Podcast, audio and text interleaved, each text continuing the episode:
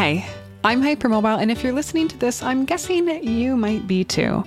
Hi, my name is Alex, and I'm your Hypermobile host. And today we are talking about a highly requested topic. We are talking about intimacy. So, if you are someone who this would not be the right thing for you to listen to right now, if you're someone who maybe is not the right age or you're not feeling up for content that would be a bit adult in nature, this is the time for you to go check out one of my other episodes. You can find all of them on YouTube, Spotify, iTunes, and of course, you can find them on my uh, website, uh. It has just all been redone. It is looking fantastic. There are blog posts, there's a little shop. Go check it out. There's actually a little quiz too that I think is super cute. But go check it out. Let me know what you think. And if you want to see archived episodes, that's a good place too. But um, for today, we are talking about sex. We're talking about sex because somebody needs to talk about sex. when you go and look up hypermobile Ehlers-Danlos syndrome and sex, or look up like kind of searches online to try and see what research has been done or what books has this been talked about in, there's not much there. So today, you're going to get my thoughts on why I think hypermobile people have so many issues um, when it comes to sex, some of the common conditions that aren't really talked about enough, um, that people think they're alone in, but really they're actually quite common in this patient population that have to do with hyper, hypermobility and sex. Ugh, so many big words today. And I'm going to talk th- you through two of the most common injuries involving sex that I hear about from patients and some clinical strategies that I use in terms of just reducing um, or sorry, stopping those injuries from happening or just reducing uh, the ways in which they affect these people. Um, as well, I do want to stress if you're looking for a community, for an awesome, super incredible online community. I cannot recommend enough the Hypermobility HQ Discord. It is a private membership, so it's £9.99 per month, and it is for the scientifically minded hypermobile person to share thoughts, ideas, and strategies and just experiences on what it's like to really live in a hypermobile body as I said already, the community is incredible. Um, I wasn't sure what it was going to be like when I made it, but it has become my favorite corner of the internet by far. There are weekly lives with yours truly talking about all kinds of subjects. Last week we talked about disability and what does disability even mean, and are all hypermobile people disabled? Anyways, that was a really good one. Um, we also have guest speakers. We have a monthly Q and A, and we have special events. Um, so yeah, the Christmas party was awesome. but anyways, if that interests you, again you can find more info on my website, but without further delay, let's get into today's episode. And one last delay medical disclaimer of course, this is not medical advice. If you are having a health issue of any kind, I urge you to go speak directly to your medical doctor um, regarding it because we always want to be safe. Uh, and here we're just talking about kind of some anatomy, some physiology, and we're talking about stuff that's for informational purposes only. So if you're worried, please go seek out appropriate medical care.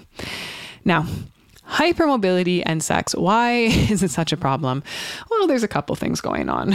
Uh, we have, of course, um, to think always. This is this is how my brain works. I, I, hope it helps you. But I always think about hypermobile hypermobile people and injuries in the context of mechanical issues. So that's that wonky collagen that's kind of affecting things from a structural perspective. That's those dislocations, subluxations, or partial dislocations, and muscle injuries, and so on. That's that category. But we also have, of course, the neurological component as well. Like for sex to, you know, and there are many ways people can have sex, there are like infinite ways.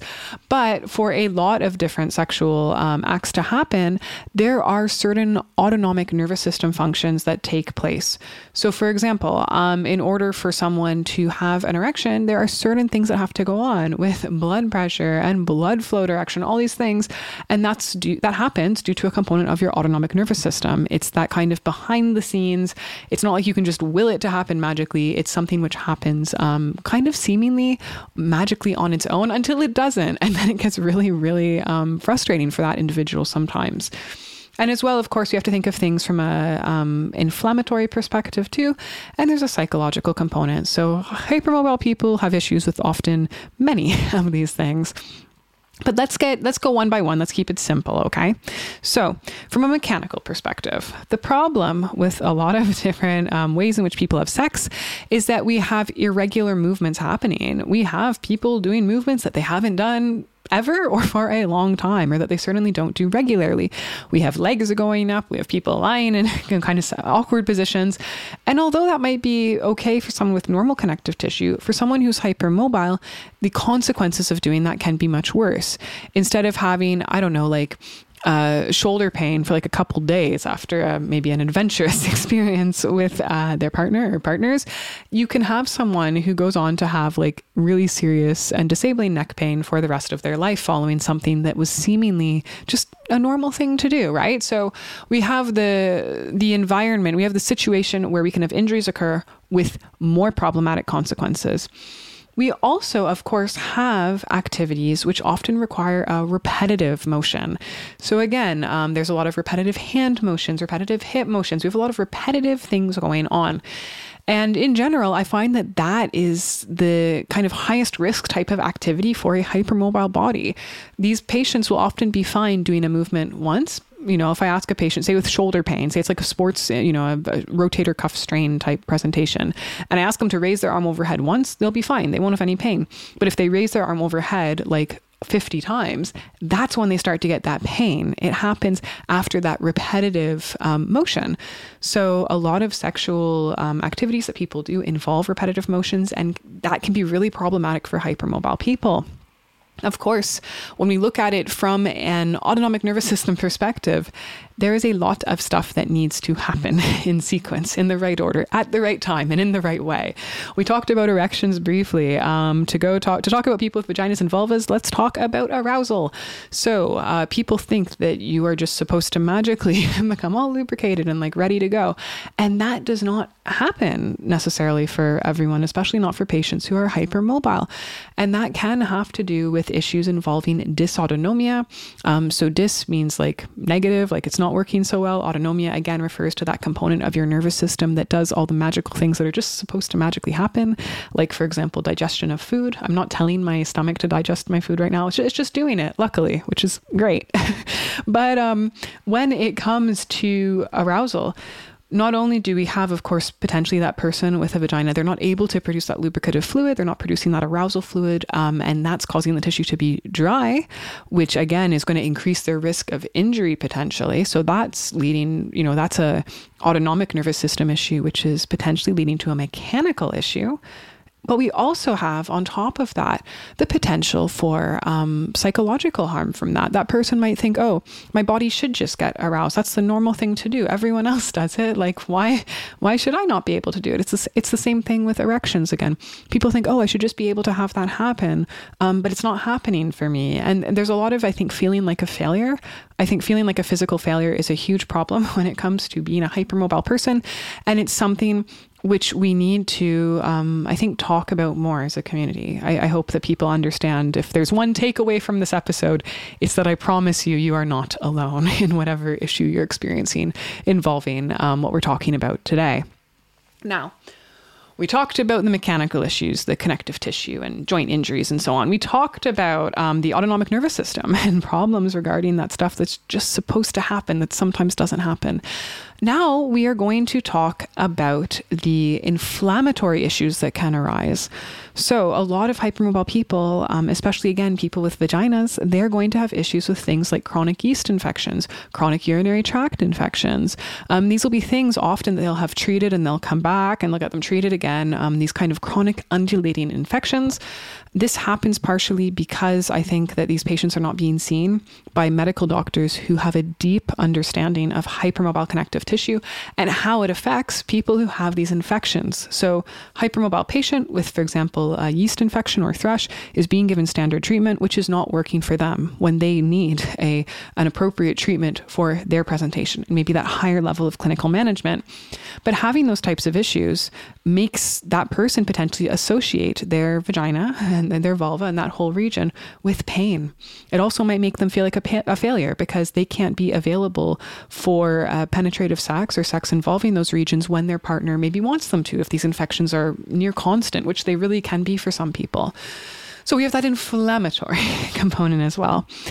And then on top of all that, we have the psychological component. So I will um, hear sometimes from patients and from this community about people who feel like failures because their partner wants to do certain sex acts, they can't do them, or they need to do them in a modified way, and um, their partner is not being what a, a, partner needs to be. Their partner is not being supportive and loving and caring and solution oriented. Instead, their partner is really putting them down and really adding to that, and that type of um, interaction, I think long term, especially for patients who are younger, sets them up to be in really, really harmful and potentially even abusive relationship situations long term because they've been told they're the problem, their body is, uh, you know, the failure, like they're the they're the whole issue in this relationship. If only their body worked better, if only they could do this, then things would be all, you know, sunshine and roses. and again, that's that's often not the case. So there are all types of different ways that these issues interact, and I think that's what makes it so challenging and so nuanced when thinking about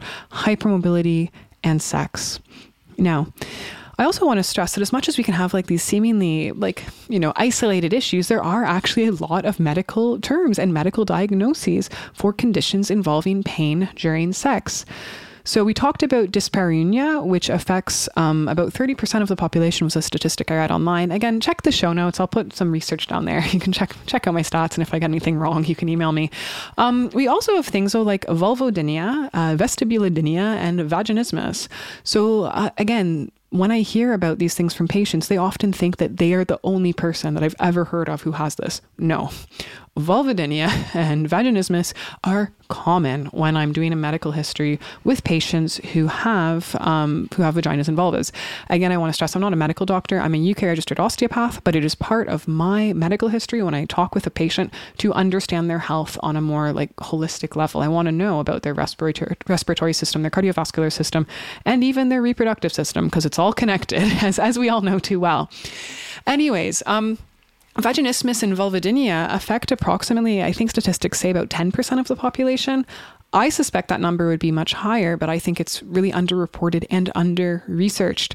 It's very difficult to find research discussing hypermobility and sex. And again, this is something which I think people should research more and should talk about more because I know it really is hurtful and upsetting for a lot of um, patients and the community members I hear from who, who are going through this stuff. Uh, as well, the reason why it's important to get these things diagnosed is that there are sometimes different treatment and management options out there. Um, there are there's a whole class of physiotherapists called pel- listen my words called a pelvic floor physiotherapist, and I do hear sometimes about patients who've had life changing and wonderful experiences with their pelvic floor physiotherapist. So there are options, um, but step one, of course, is understanding what's going on. So as well, we need to think about other conditions which aren't appreciated and aren't discussed enough. Um, one, which in particular, I think that we need more research on in its relationship to hypermobility and HEDS and HSD, is Peyronie's disease. So that's P E Y R O N I E uh, apostrophe S disease. And this condition is when you get uh, what they refer to as a plaque, but when you read in, in, research, it's often also called scar tissue as well. So I'm just going to use the word scar tissue here because it fits more consistently with how I talk about injury and hypermobile tissue. But we have scar tissue formation within the penis, which affects its ability to um, to shape, to have an erection basically it starts to have um, issues with that because we have the tissue which needs to be kind of you know be able to accommodate the shape of the erection we have scar tissue and injury there and that can be really, really painful for people. Um, men make up a, a, small minority of the symptomatic patients who are hypermobile. So again, with a with a condition, let's say for example HEDS, it's autosomal dominant. So theoretically, the split should be 50 50. In clinic, I should see half males and half females, or half half patients who are XY and half patients who are XX, right? Theoretically. Um, and of course, there are other versions. I like, there are so many different presentations we can have from chromosomes and um, different gender identities and so on. But in theory, it should be a 50 50 split if we just look at it in that really simple way. But I see a vast majority of females because they tend to be the ones who are more um, symptomatic. These people who are kind of have these estrogen um, dominant hormonal profiles. These are the ones who are more symptomatic. We'll do an episode on that probably in a month or two. But um, I see a smaller percentage of people who are testosterone dominant. And I really think that although, of course, we need to talk about the issues that affect these more estrogen dominant patients, we need to not forget about the people who are testosterone dominant and the, the males who are affected by these symptoms. You know, they matter too. so, Peyronie's disease, it's not talked about enough. There is no research that's been done, as far as I can see, investigating a, a potential link to HEDS or HSD but my hunch is that it's going to be um, something which is very much correlated and maybe even a, a comorbidity for some of these for uh, this particular group of hypermobile individuals who have a penis. so it's something which we need to talk about more. Um, it's one of those conditions again where injury it's a it's a consequence of cumulative injury. So the penis gets injured and scar tissue forms and it's inappropriate scar tissue formation and poor tissue healing which again if you know anything about hypermobility you're like ah oh, this this sounds very similar to how injuries happen in other parts of hypermobile bodies. But um, it's something where we certainly do need more attention being brought to it. And uh, we need to make sure that these patients are being identified early and getting the right medical treatment and the right support now, moving on, we are going to talk about two issues that I hear from commonly in patients and what I, you know, kind of the strategies or thoughts I have about positively affecting those issues. So, when it comes to sex and intimacy, the two most common issues that I hear about are hip pain and wrist pain. Um, hip pain, obviously, this is particularly um, an issue for people who are lying on their back sometimes with their legs out. Uh, that can be, you know, really challenging on the hip joints and on some of the connective tissue there. And wrist pain for patients who are putting their their body weight through their wrists. Now, hip pain first. so, hips are joints which, again, are underappreciated in the assessment of hypermobile patients. The Beighton scale does not really look at hips. Some people argue that touching the floor assesses hip mobility. I think it looks at arm length more than hip mobility. But, anyways, hips are not appreciated enough in terms of the assessment of hypermobile patients. Um, in order to really assess someone's hip from an, from an orthopedic perspective, that patient needs to be lying on their back on the table. You need to be moving the hip around. You need to have done it a lot and been trained in it. And ideally, of course, you would have some medical imaging on top of that. The reason I say that is because, as much as we can and do see issues with the connective tissue in people's hips, the ligaments and the muscle and all these different components, the tendons and so on, we also see issues, very actually quite commonly, I would say, with the bones themselves. So there are different um, anatomical presentations or conditions that people can have where their their femur, their, their femur, eh, their femur, or the kind of the um, the socket. Have we have a ball and socket joint in the hip. We have the the ball, which is the femur, the socket, which is is the acetabulum, and the bones can be shaped differently. So sometimes we have more of a, a bony issue than a connective tissue issue. Sometimes um, we have both, which makes a more challenging management of that uh, patient presenting with that injury. But we need to know what's going on in the hip. So if you're someone who's having pain during sex in your hips, please speak to your appropriately qualified healthcare provider because hopefully they will help you get the right investigations and figure out that diagnosis for you. But in terms of hip pain during sex, what I think really causes this pain is the fact that the patient has to just kind of hold their legs in that position.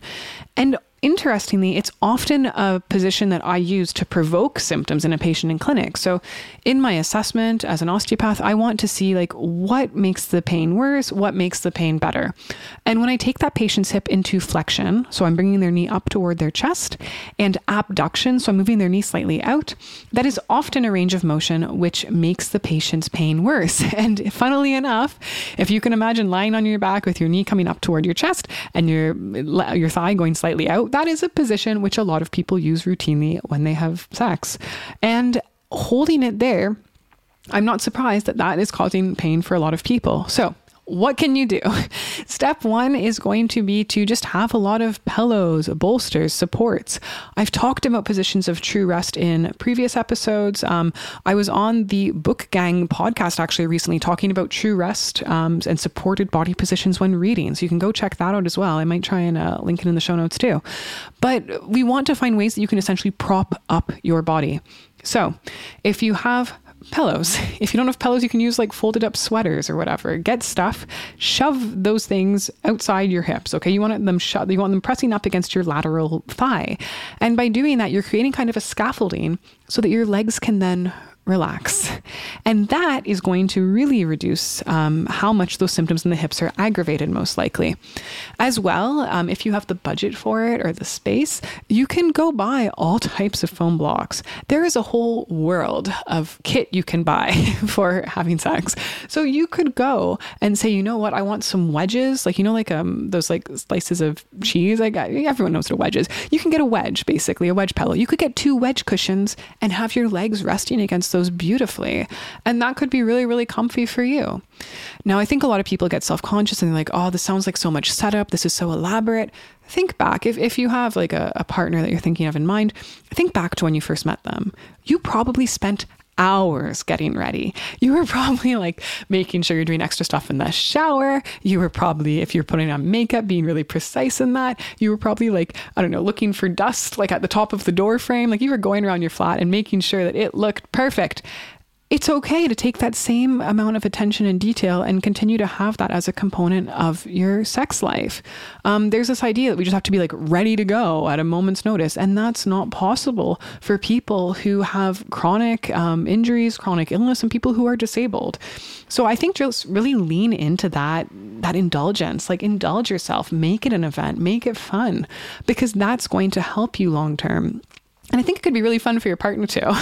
now, on top of that, if you are someone who's okay to look at more elaborate things, there are different like chairs and devices and things you can like hang from your ceiling. Be safe, be safe. But it could be kind of fun to look into the whole world of supported sex devices out there. Um, I might do a blog post on this. If I do, check it out. There will be some good stuff in there. Now, um, on top of that, you can also look at braces and supports. Um, so, something which can certainly affect uh, pain during sex is dysautonomia. So, again, for patients who have issues with regulating their, their blood pressure and where blood flow is going, some of these patients find um, compressive garments helpful. They find like compress- compression socks, for example, really helpful. What I would love to see, I don't know if it exists, and I, I think I read about someone doing this online. So if I can find the original post online, I will. But you could take like a pair of high waisted compression stockings and just, um, you know, adjust the groin area if you needed to do that. But that way, you're keeping that compression going, you're taking care of yourself, you're prioritizing your health and your body, but you're still able to do what you want to do with your partner potentially. So don't be shy to do like, I call it arts and crafts if you have a problem and there's a reasonable way you can have a solution, just go for it and just make it like a style. Now, on top of that, we talked earlier about that knee being bent kind of toward the chest. I find that typically patients are comfiest in what I call like a, a mid range, right? So instead of having the knee up as close to your chest, it might be helpful to have that kind of knee further away and in more of a mid range flexion position. And of course, you could just be changing positions routinely as well. Changing positions is a great way to not be in any position for too long, and that's going to help to reduce your injury rate. Now, on top of that, if we look at wrist issues, you can certainly look into braces. So again, the wrist pain I hear about, it's kind of like a plank. So you know when people are doing a plank in like a Pilates class and they get wrist pain, it's really common in patients who are hypermobile because their wrists, some of their wrists are just really, really slender. We see a lot of patients with arachnodactyly with different changes in the hand and the wrist anatomy, and their wrist is not able to support their body weight or even part of their body weight. As well, these patients have excessive ranges of motion. I was shocked. I have very hypermobile wrists, and I was shocked when I realized the normal range of motion and what I have and what I see in my, a lot of a lot of my patients because it is far outside the realms of what's of what is normal range of motion. So having a little bit of extra support can be helpful. Now, can you wear a medical brace in bed? Yeah, of course you can. You can wear a medically prescribed brace. There are all kinds. You can talk with your um, healthcare provider. You can get rigid braces, soft braces. There, there's a whole world of, of braces waiting out there for you. Should you want those? Those or should you need them. But you can also look at alternative strategies. So, one of my favorites, oh, I do have it here. You can get just like a, an Olympic weightlifting wrist wrap uh, support. so I got into these through my work with weightlifter patients initially, back when I was working primarily with sports people. I'm going to hold it up. If you're watching my video, you can see it. But there's a strip of fabric with just a little kind of piece of, I don't know, like a shoelace on the end almost, like a fabric ribbon. And you can just loop it around your wrist and that creates a beautiful little brace. And you could do them in different colors and have different ways of having support. You can find all kinds online. So that can be a really simple, cost effective brace. You can um, get different ones. Like I've seen them as low as kind of like, I don't know, under 10 pounds and as high as like 20 pounds. So these are awesome. Um, you can find them on my Amazon shop. You can also get, of course, um, different kinds of tape. So some patients love tape, some patients hate tape. Uh, the people who hate tape, myself included, they normally hate tape because they get hives. There can be like a sensory ick, but also they might just get a rash, which is a very reasonable reason to hate tape. Um, but what we need to not forget about is there is tape out there that adheres to itself. So you can get this tape in the very kind of sports tape looking way. It'll be kind of like that um kind of tan color. Um, it's you know maybe it's the look you want in your sex life. Maybe it's not the look you want. If it's not the look that you want, or if you can do with like a different kind of support, there are different kinds of tape. This, for example, is tape that has a, a, different finish. It's kind of like a red glossy finish and it adheres to itself. And you can do all kinds of things with this tape, including make wrist braces. So this might be a really good option. And finally, of course, when you're looking at um, more elaborate, elaborate, elaborate lingerie setups, um, there are so many things going on. Corsets, hypermobile people, a lot of them really like corsets. They like that support. Um, there are these little like I, I, call them gauntlets. I don't know if there's a word for them. I've seen them in like a window display before, but basically they're like little wrist corsets. Does that make any sense? But things that you lace up near your wrist. Now, if someone could design some of those that are more supportive, that would be awesome for hypermobile people. And if they could look gorgeous at the same time, that would be even better. So, the world is your oyster when it comes to supports, and it's all about taking those same principles that help you throughout your day, things like bracing or minimal bracing, things like finding positions of, of true rest or supported body positions, and applying them to your sex life. And I think it really comes to just at the end of the day, um, accepting like your body is your body and it has certain needs. And it is going to help you long term if you address those needs. And hopefully, the people that you're doing this with, if you're doing it with anyone, and if you're not and you're just on your own, hey, that's great too. Like, indulge you, enjoy you, you know, make sure if you're on your own, I hope that you're taking really good care of yourself. But if you're with other people, they should be caring about you and the needs of your body too. If you need to stop, if you need to take a break, it's, it's just like if you were doing a, an exercise program, like take that break. There's no shame in that. And then come back when you feel ready or come back to it another day. I hope that you found this discussion um, helpful. I hope that maybe it's got the conversation rolling for some people because hypermobile people and people who have chronic health conditions, they deserve and need to be able to have the best sex possible, in my opinion. And I hope that I've at least given you some ideas from today's episode. I can't wait to have you back next time. I'm so happy to be back. I missed this, and I'll catch you later. Take care. Bye.